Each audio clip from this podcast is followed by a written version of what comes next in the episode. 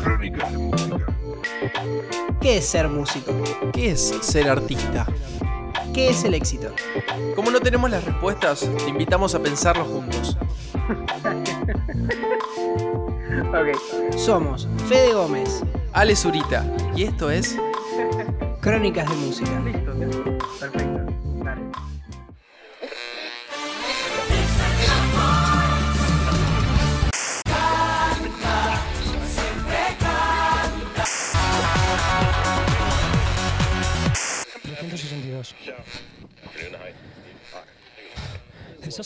Esas manos que me llevan las calles de mi vida. Esa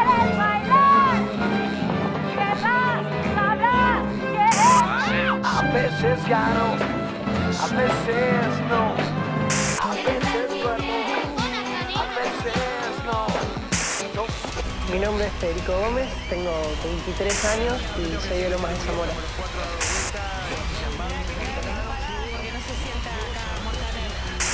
Pues felicidades porque pasas a la siguiente fase. Crónicas de música. Bienvenides a CDM. CDM, qué lindo. ¿Cómo estás, amigo? ¿Cómo anda, Fede? ¿Todo bien? Todo bien, por suerte. Casi se me quema el pollo recién hace un ratito. Ah, cocinando? ¿es metafórico? No, no, no, literalmente estaba cocinando y tremendo, casi se me quema. Segundo capítulo de CDM, esta, esta reflexión, esta charla que tenemos sobre música y sobre el mundo de la música, que se ha vuelto casi semanal, pero vamos a ver. Segundo capítulo, qué lindo. Qué lindo estar acá de nuevo, hablando con vos, charlando. Hoy de qué vamos a estar hablando. Algo. Claramente es, es tu tema, es un tema, es uno de tus temas. ¿Sabes por qué me, me da gracia? Porque es de las cosas que más me preguntan en mi Instagram. A ver. eh, y en mis redes. Así que, gente, para todos ustedes, hoy vamos a estar hablando sobre los realities. Realities y concursos, ¿no? Sí, realities, concursos, todo lo que tiene que ver con presentarse en, en un programa. Incluso a veces no, no necesariamente es un programa de televisión, pero eh, participar, participar mostrando tu talento. Bien, ¿y qué pasa, qué pasa con el músico, qué pasa con el cantante ahí adentro? ¿Qué es lo que nos interesa y lo que vamos a charlar? ¿Por qué lo hacemos? ¿Por qué sirve? Si no sirve. Eh, bueno, tengo, tengo varias cosas para contar y contestar. Creo que esas son las preguntas, ¿no? Sí, totalmente. Tenemos algunas preguntas de ustedes también que vamos a ir leyendo en algún momentito. Y eso, cualquier interacción que quieran hacer con el podcast pueden hacerlo a través de nuestros Instagram, que por ahora es el canal habilitado, contarnos algo, opinar de algo, eh, nada, reflexionar sobre algo de lo que estuvimos hablando, sean bienvenidos. Bueno, vamos a hablar un poquito muy rápidamente de la historia de lo que, cómo empezó el concepto de reality musical. A ver, a ver, a ver. Crónicas de música. El primer reality musical, ¿sí? Fue Eurovisión, que fue en 1956. Mirá de cuándo te estoy hablando. La intención que tenía Eurovisión era unir a los países europeos después de la Guerra Mundial. Entonces, cada país tenía un participante con una canción que representaba a su país. Y era un programa que se intentaba transmitir en 52 países. Todavía hoy sigue vigente, de hecho, creo que me sonaba mucho por eh, TTs de Twitter, o sea, cosas que la gente sigue viendo, y tiene más de 60 ediciones. Wow. Ese es el reality más antiguo. Fíjate que acá eh, el concepto de reality musical nada tenía que ver con llegar a ser conocido, con una carrera musical, con algo relacionado al pop, era simplemente unir países después de la guerra. ¿no? Wow. Nada que ver. Una locura. Después nace lo que se llama la generación idol, ¿sí? Que es donde sí nos empieza a acercar eh, a realities en donde el objetivo era sin duda ser un ídolo pop, ¿no? Bien. En 1999 nace Popstars en Nueva Zelanda, que buscaba formar un grupo pop de cinco mujeres. Popstars, ¿lo viste? Sí, sí, obviamente. ¿Cómo que no? Popstar, Mambrú, Bandana, Sí. un par más igual, ¿eh? con- Gamberro, me acuerdo. ¿Vos no soñaste con ser un mambrú en algún momento? Uf, ya hablaremos al respecto. Obviamente que sí. Justo me da la edad. Eh, bueno, luego, luego basado en este, en este mismo, ¿no? De Nueva Zelanda, se creó Pop Idol en Inglaterra. Y todo cambió para siempre cuando en Estados Unidos nace American Idol, que es lo que todos conocemos y es lo que da el gran boom a todos estos concursos musicales, metiendo récords absolutos de ratings y con canciones que estuvieron dentro de, de las canciones del programa en la cima del, del Billboard, pero tipo 10 canciones del Billboard eran de American Idol. Uf, qué locura. Después, acá en Latinoamérica vino la versión Latin American Idol. Que bueno, nada, Eh. continuaremos. Sí. Como todo lo que llega acá, digamos. Eh, Eso, eso, esa- así hiciste un buen resumen. Sí. En 2001, España crea la versión más en español y crea Operación Triunfo, también que recordaremos, que era el primer reality que tenía algo de convivencia en el proceso, ¿sí? Y a partir de 2011, no sé si te suena, entran las sillas.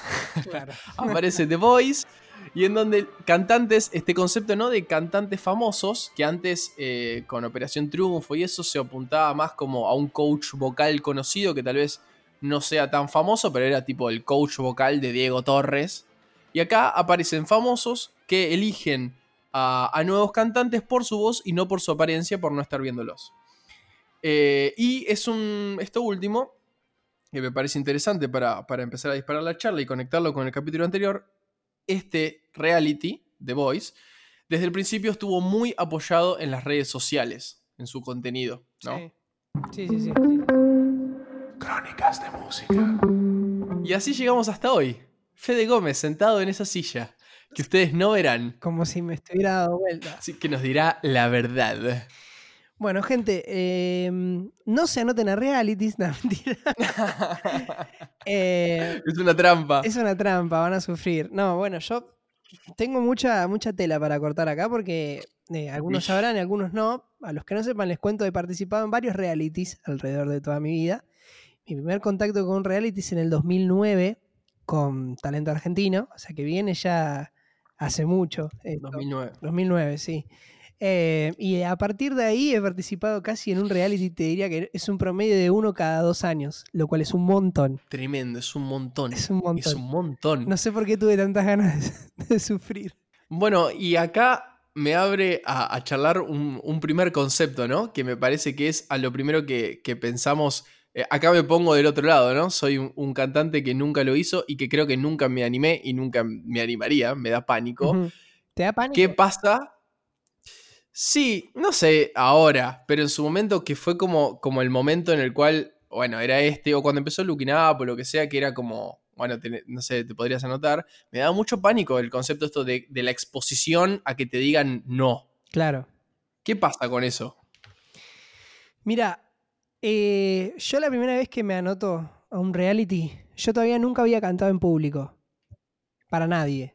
O sea, yo tocaba la guitarra hacía cuatro o cinco meses porque de haber hinchado los huevos para que me la compren. Entonces la- me compran la guitarra. Yo cantaba más o menos por algún karaoke en mi casa, cosas así. O sea, me gustaba mucho realmente. Tenía mucha afinidad con los ¿Qué edad tenías? Tenía 13 años. Eh, tenía, nada, me gustaba mucho el tema con los instrumentos y qué sé yo. Pero hasta ahí, viste, eh, nunca, nunca me había puesto a cantarla a nadie, pero ni siquiera, mi vieja me habría escuchado solamente, pero de, de- de estar en mi pieza, yo con la puerta cerrada, tocando la guitarra y cantando. Eh, entonces, nada, bueno, ya cumplo 14 años, eh, pasan un par de meses donde yo ya aprendo más o menos a tocar, más o menos, o sea, con lo, lo que podés llegar a aprender en 4 o 5 meses de guitarra con 14 Sí, años. para cantar. Sí. Y, y cantar, aparte, porque nunca había ido a clase de canto, nunca nada. Entonces, bueno, eh, una- un sábado a la mañana entra mi vieja a mi habitación, me dice, escúchame, en la tele están dando que hay un casting para talento argentino, que es un programa, que no sé qué, ¿por qué no vamos? Ya que estás todo el día acá con la guitarra. ¿Por qué no vamos? Claro. Vamos, vamos, y me, divierte, tengo ganas de hacer algo, y vamos, vamos al casting, vamos al casting, dale. Yo diciéndole, no, ni en pedo, ni ¿qué querés que haga? Bueno, fuimos al casting. Estuvimos, la cantidad de gente que, que- que había era impresionante. Eh, o sea, había una fila, era cuadras y cuadras. Y arrancamos, eh, abrieron las puertas a las 10 de la mañana y yo recién hice la prueba a las 8 de la noche, 9 más o menos. Eh, así que canté ahí con un pequeño jurado de tres personas que te decían si estaba bueno lo que hacías o no. ¿Eran los Eh, jurados de la tele que salían después o eran prejurados? Eran prejurados, gente que te tomaba el casting. Claro.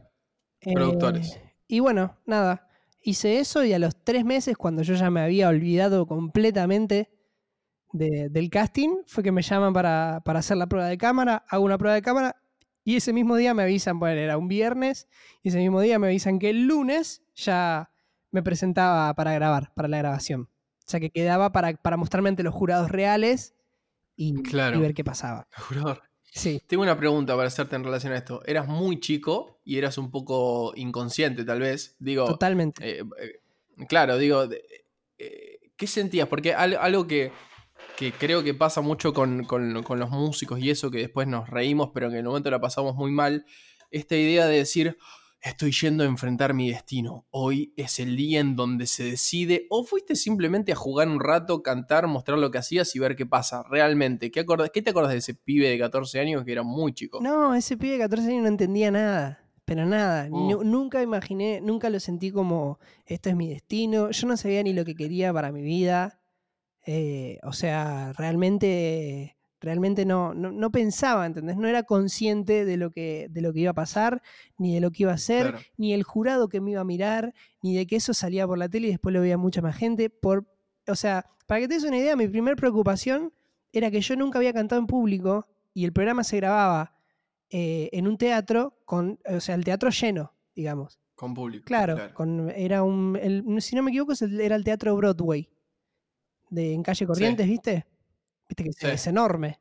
Bueno, ese teatro lleno fue mi primera experiencia como, como cantante. Yo nunca había cantado para nadie. No, una locura. Entonces mi, prim- mi primera preocupación fue esa.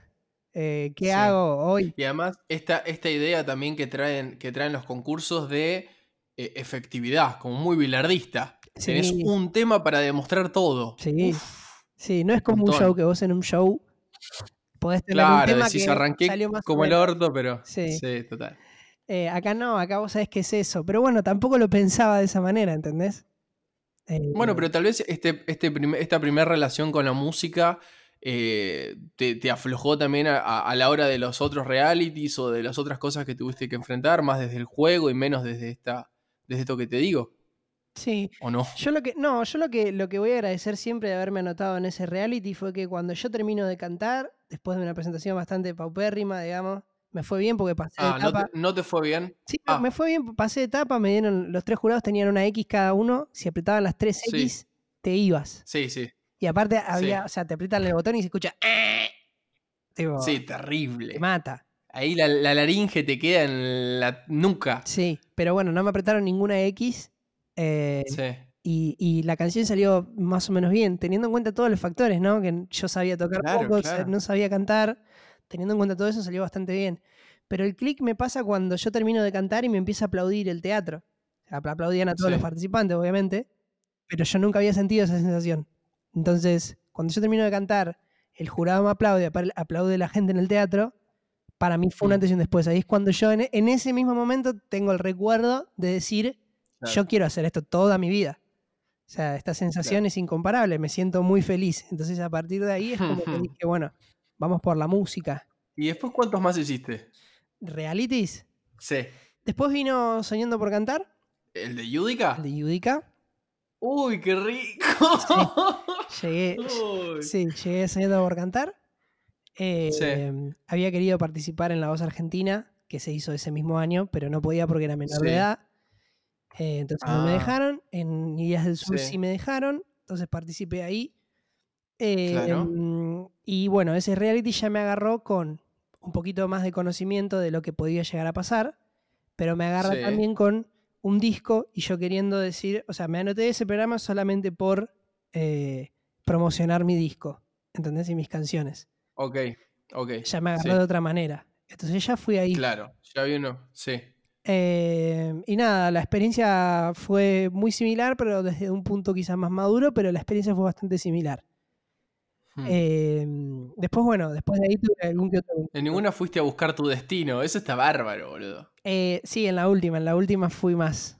Ah, Fui más ahí. eh, talento. Sí, talento no, perdón, en La Voz. Sí. Eh, Ese fue tu tercero.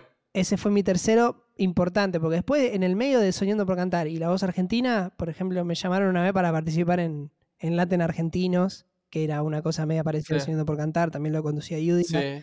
Fui, participé Sí. ahí sabiendo que tipo era una participación de un día, sabiendo que no iba a ganar, pero también aparecí porque me dijeron, che, venite, y bueno, fui. Claro, claro.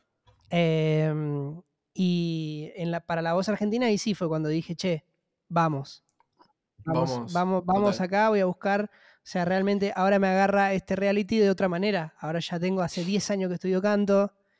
Eh, hace un montón, tengo dos discos, eh, tengo todo armado. Algo que creo que lo, que lo que resultó mucho, ya es una mirada más externa, ¿no? Lo que resultó mucho de, de tu performance era esa seguridad que, que transmitía, me parece. Era muy importante eso. Y yo cuando estaba por hacer la, la audición, yo sabía que era probable que siempre tenés una probabilidad de que nadie se dé vuelta, ¿viste?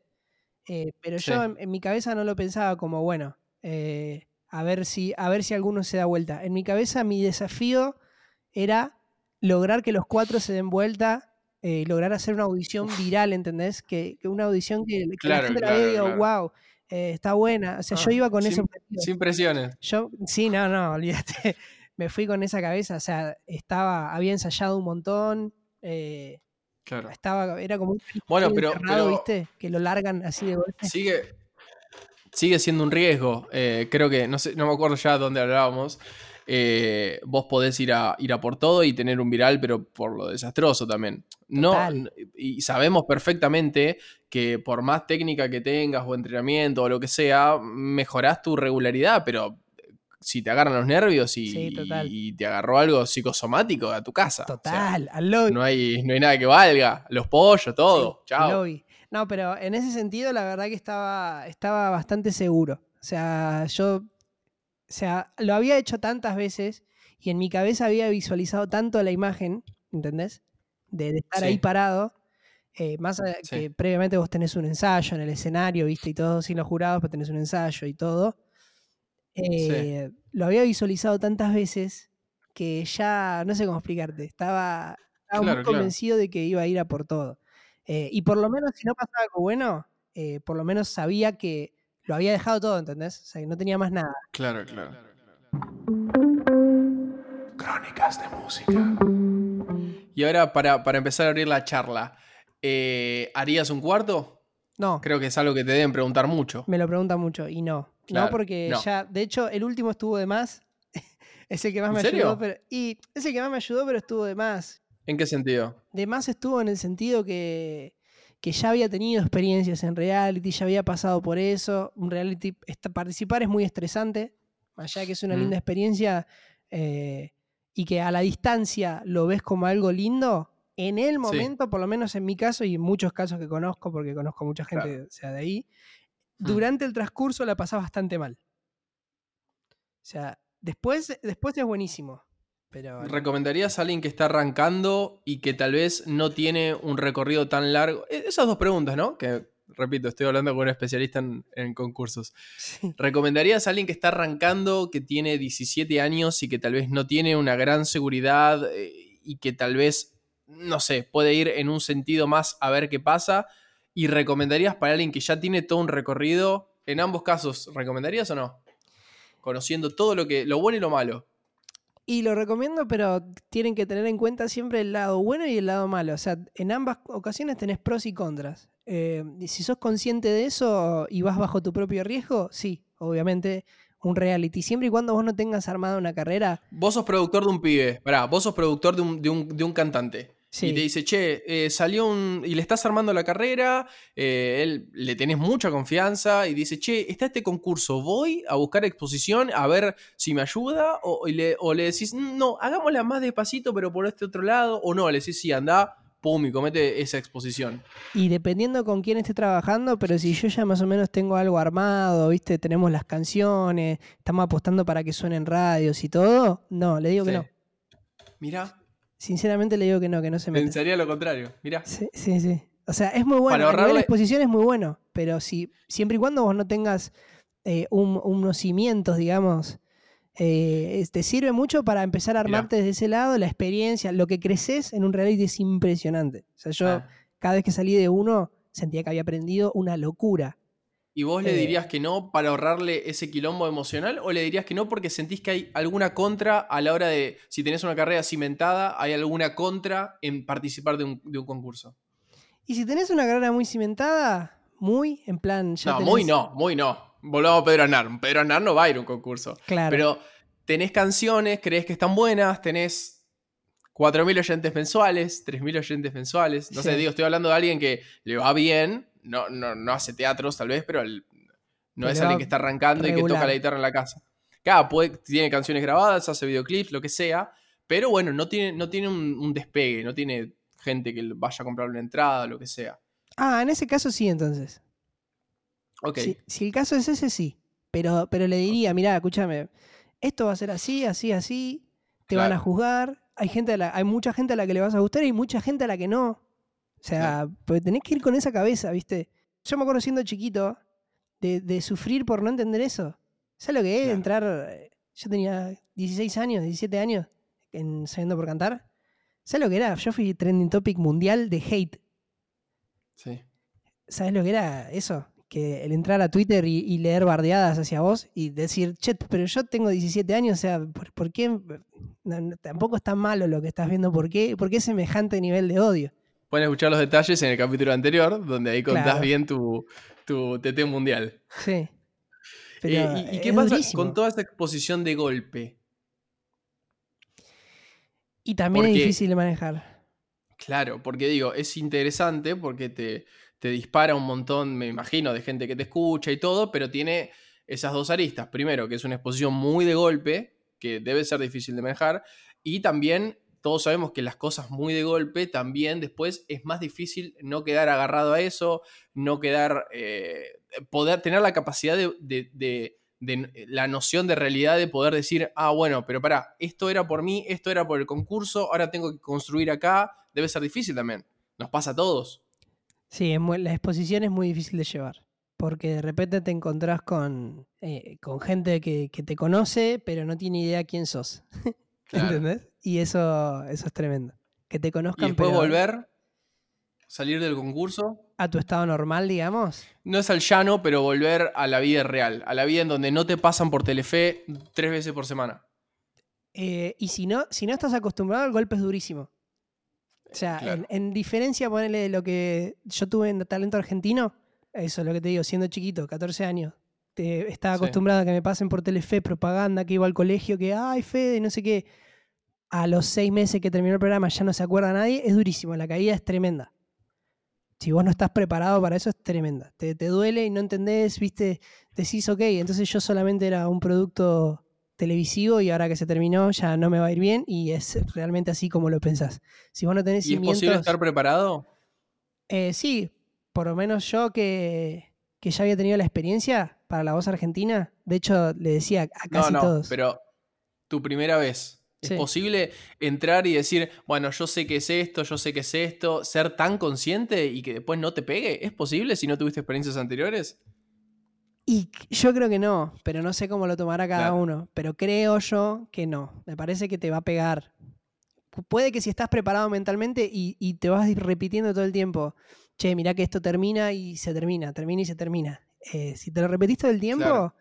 puede que no te pegue tanto, pero el, el- cuando baja la espuma es duro. Y. mm, pintó la entrevista. ¿Y, y- y qué, qué se, qué se vota? No hablemos de, de la voz argentina para no entrar en problemas, pero ¿qué, qué votan los que votan? Primero, dos cosas. Primero, ¿qué pasa en los programas como por ejemplo Talento Argentino, en donde como cantantes vamos a, probar suerte y nuestro talento o lo que sea contra un mago o contra alguien que hace globos de chicle muy grande? Y segundo, ¿qué votan los que votan? ¿Votan historias difíciles? ¿Votan talento? ¿Qué, qué- qué pasa ahí? Olvídate la voz argentina, si no entramos en polémicas. Y vos buscás un poco lo televisivo, quieras o no. Quieras o no, lo que más te garba para el programa. ¿Y qué te garba más? Una historia difícil. Eh, Claro. No dudo, no tengo dudas de que votan el talento y votan lo que les gusta, pero también se- te tenés que dejar llevar. Yo creo que lo haría en esa situación, ¿entendés? Si yo estuviera ahí. Pero la mayoría, la mayoría de los ganadores normalmente terminan siendo historias difíciles. Que no terminan siendo los que después logran hacer una carrera musical. Creo que hay muy pocos ganadores que lograron hacer una carrera musical. Claro, pero bueno, pero pará, ahí no es culpa del jurado, porque generalmente un reality el ganador lo decide la gente, no el jurado. ¿Es verdad? Sí, está bien, es verdad. Entonces yo creo verdad. que el jurado obviamente permite que eh, alguien que tiene una historia difícil, más allá que generalmente los que tienen una historia difícil también la rompen, ¿no? Pero digo, eh, capaz hay otro que, que no te pega tanto la historia, pero que es una locura lo que hace, ¿entendés? Claro. Pero no tiene esa, esa misma empatía para con, O sea, no genera la misma, el mismo cariño. Pero sí es verdad que después ese que, que tiene que quizás los cimientos más fuertes y todo, logra eh, hacer su, su carrera. ¿Qué te parece si metemos un mechadito y hablando de esto, eh, vamos a escuchar una, una amiga que nos dio, creo que la debes conocer, nos dio su, su opinión al respecto sobre pros, contras, en qué le ayudó, qué, qué, qué le diría a alguien que está arrancando, si presentarse o no, qué piensa, en qué ayudó su carrera, etcétera. Los realities Diana Amarilla, que fue eh, subcampi- subcampeona de Elegidos, que era un programa en donde estaba todo esto que vos decís, pero además tenías una pantalla en donde la gente en vivo te votaba o no, y a partir de eso, si te aprobaba la gente en vivo, pasabas o no. Una locura. Una locura. Eh, y después ella, habiendo perdido en una final contra tal vez una historia difícil, que era, que era un rapero, eh, que, que era muy bueno, pero era muy difícil comparar a un cantante también con, eh, en ese sentido. Ella pudo construir, después hizo el programa de Marley, eh, Tu cara me suena, y lo ganó. O sea, pudo también desde, desde ese punto construir. Vamos a escucharla a ver qué nos dice y reflexionamos un poquito. A ver. Crónicas de música.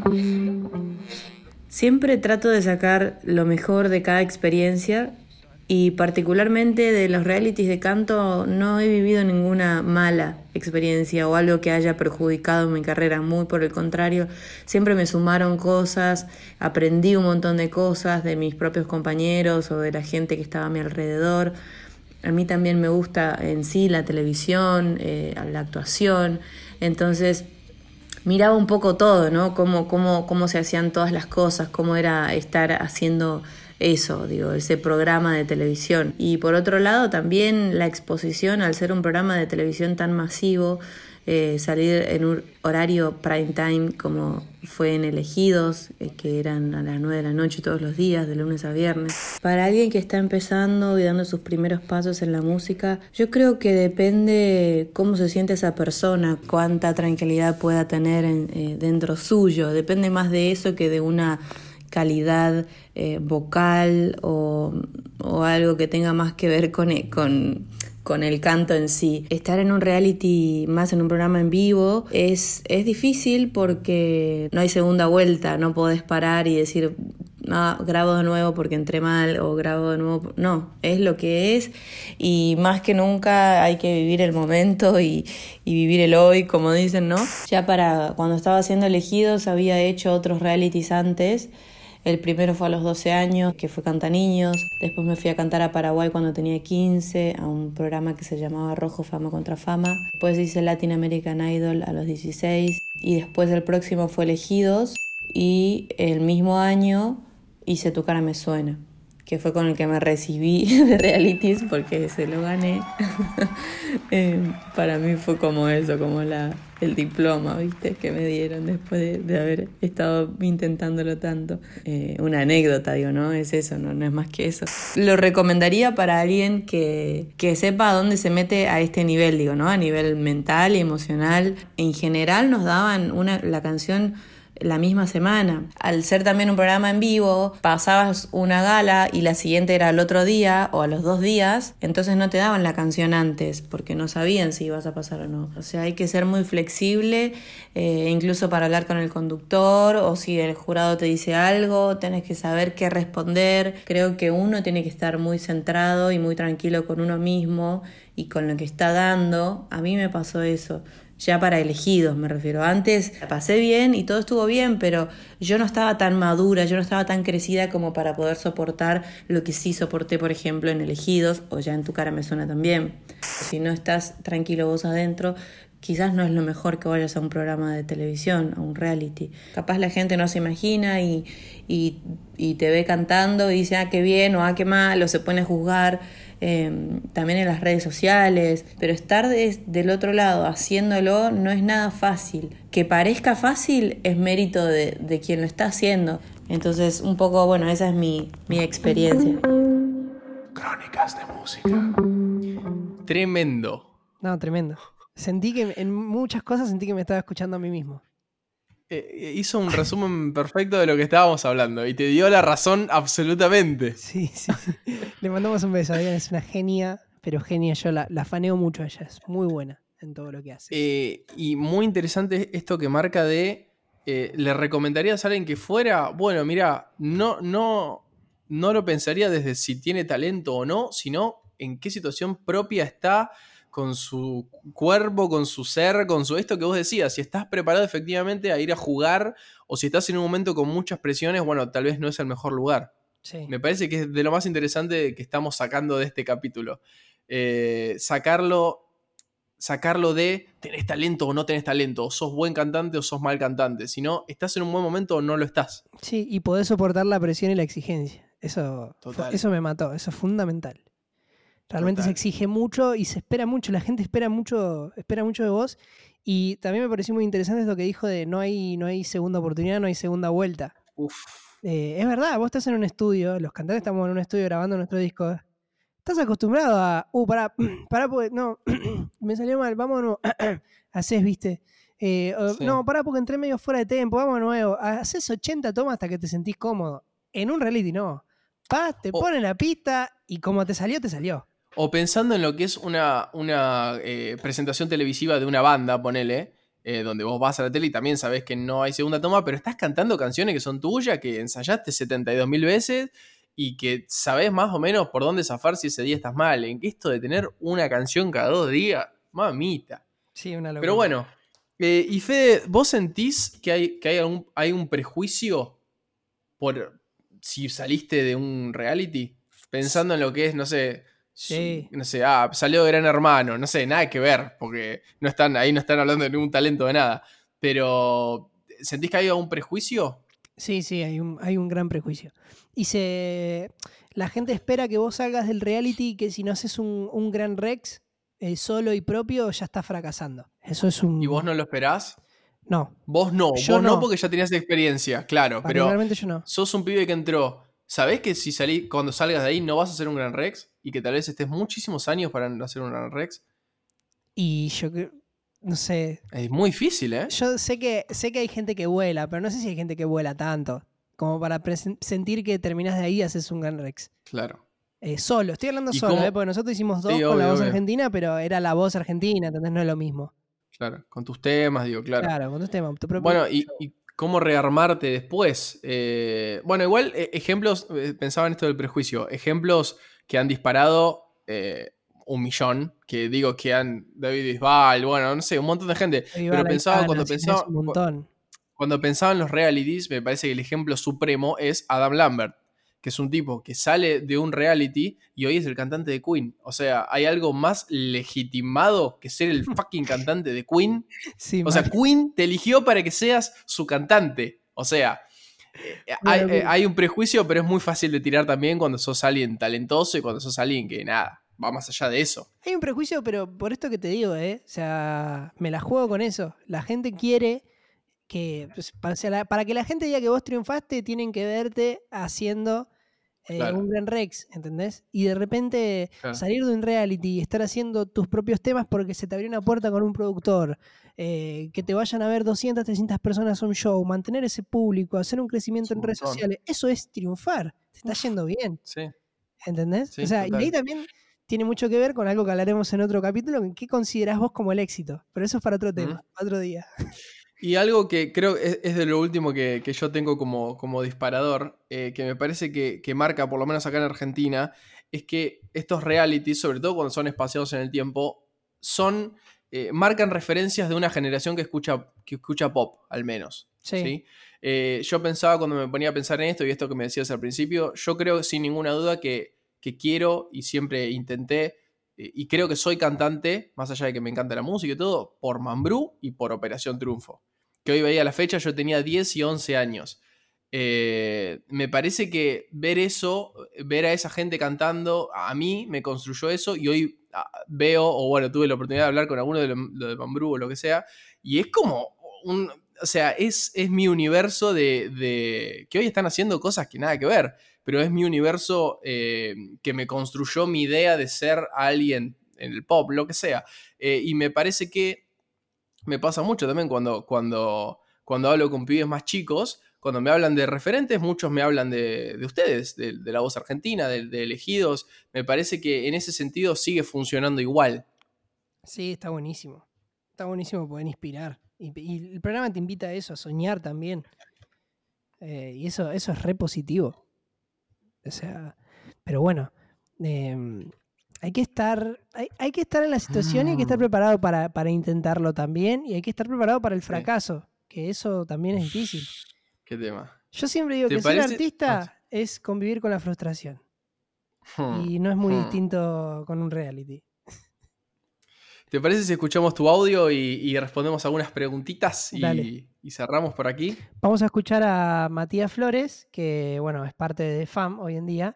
Y le pregunté a él porque él tiene su primera experiencia eh, en un reality con 18 años sin haberse dedicado a la música previamente. Entonces me parecía interesante preguntarle qué sentía él, qué esperaba y qué fue lo que se encontró y qué tal la experiencia de alguien que no tiene ni idea a dónde va.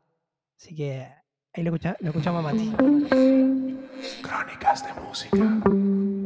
Bueno, la verdad que la experiencia fue increíble. Tuve oportunidades que si no fuera por la forma en la que el, reality te catapulta, no las hubiera conseguido de ninguna manera. Em, creo que también siendo mi primera experiencia, eh, esperaba encontrarme con esto que te muestran en, los backstage de los realities, que, están todos en la suya, pensando en su presentación y demás, y me terminé encontrando con un ambiente súper amistoso, eh, un montón de gente que pelea por lo mismo, parecía un campamento musical, nos juntábamos, tocábamos, la pasábamos muy bien. Em, además, te llenas de contactos y conoces gente que, que después a lo largo en tu carrera laboral van a aparecer y van a ayudarte y van a acompañarte, y está muy bueno. Eh, no lo volvería a hacer, pero porque creo que, que cuando logras eso, ese conocimiento que te da el reality, eh, es suficiente para empezar a trabajar y de ahí, bueno, empezar a, desligarse para que no te relacionen para siempre con, el, con él. Crónicas de música. Tremendo, corto y, al pie, digamos. Total. Bueno, también va, va un poco por el mismo lado. Es muy interesante escuchar al fin a alguien que no hizo 38 co- concursos antes del, del último, ¿no? Sí, total. Que es totalmente diferente, claro. Su Y- visión de cero. Sí, y bueno, él también sale de ahí teniendo trabajo, justo también nosotros nos armamos la banda, entonces también lo ve desde un lugar obviamente súper súper positivo de lo que le dio. Claro. Y hay que tener en cuenta que Mati perdió eh, en una etapa bastante temprana, o sea, pasó la audición y en la batalla Sí. ya perdió. Y así Sí. todo, viste, se llevó, digamos, algo súper positivo. Así que por eso también hay que tener en cuenta que cuando eh, no te va bien, no, no es el fin de nada. Total, total. Bueno, pero así también, yo me acuerdo que justo con Mati vi, vi su, su audición, me gustó muchísimo lo que había hecho, lo, tipo, le empecé a seguir, hablábamos un toque, y después nada, me enteré eso, que, que, que había quedado que había quedado afuera, pero nada, o sea, yo como espectador, y hablo de mí, pero puede ser cualquier persona, yo ya había visto que el chabón la rompía y nada, le empecé a seguir y bueno, así también se va, se va creando. En ese caso, la exposición fue, fue, fue total y fue también rápida. Entonces no tuvo todas esas instancias para sufrir también. Eso está bueno. Sí, está buenísimo. Crónicas de música. Bueno, leemos algunas preguntitas. Dale, claro, claro que sí. ¿Tenés alguna voz? Bueno, acá un, eh, preguntan, para Fede, ¿cuál sentís que sería tu carrera hoy si nunca hubieras hecho un concurso? Interesante. Y yo creo que estaría eh, quizás más en bolas. Eh, quizás no tendría los contactos que tengo hoy y no hubiera podido construir tantos cimientos eh, para mi carrera.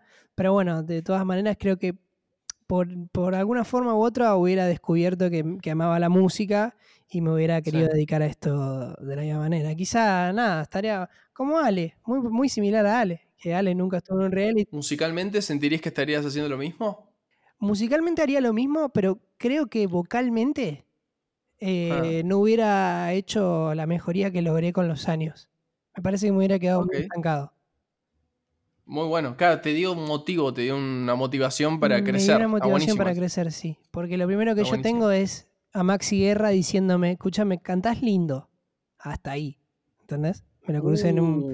en un- no, no, no, pero no me lo dijo-. Pero no me lo dijo en vivo. En Bueno, vivo me dijo, "Está Maxi Guerra- bueno, muy bueno, me dijo, todo hermoso.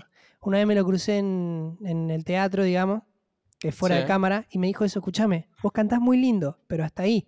Ponete a estudiar, ponete a, Claro. a- a armarte, que la vas a Sí. romper. Me dice, pero hacelo, ponete a estudiar. Y fundamental estudiar. O sea, me metió eso en la cabeza, ¿viste? Y yo siempre lo tuve y es el día de hoy que sigo estudiando Eh, porque nada, me, me, me, me choqueó, viste, el consejo. Y creo que Sí. no hubiera mejorado tanto eh, ni musical ni vocalmente si no hubiera sido por, por anotarme en reality. Acá viene, medio me, me vienen diciendo bastante lo que veníamos hablando, por suerte, así que estábamos en buen. Eh, te leo esta. Eh, están re arreglados, me dicen. ¿Están arreglados, Fede? Como para darle un cierre picante y que lo levante de brito. Eh, títulos.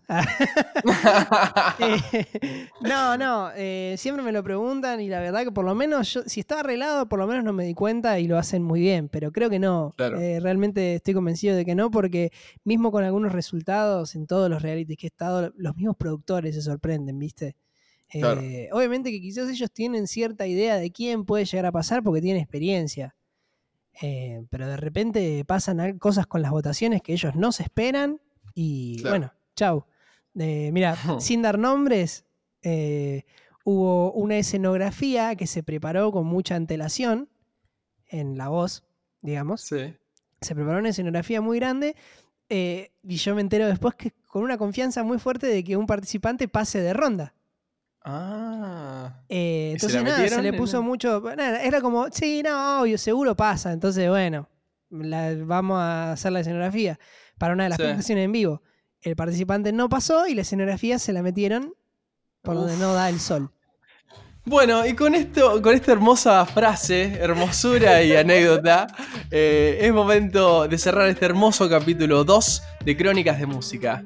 Seguiremos charlando cualquier cosa que nos quieran decir, contar, eh, agregar, lo pueden hacer a nuestros Instagram.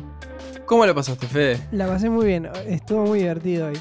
Creo que hablé mucho, pero bueno, tenía, tenía No, mucho bueno, para pero si no hablabas en este capítulo, querido, la verdad. Tenía mucho para contar, me parece. Total.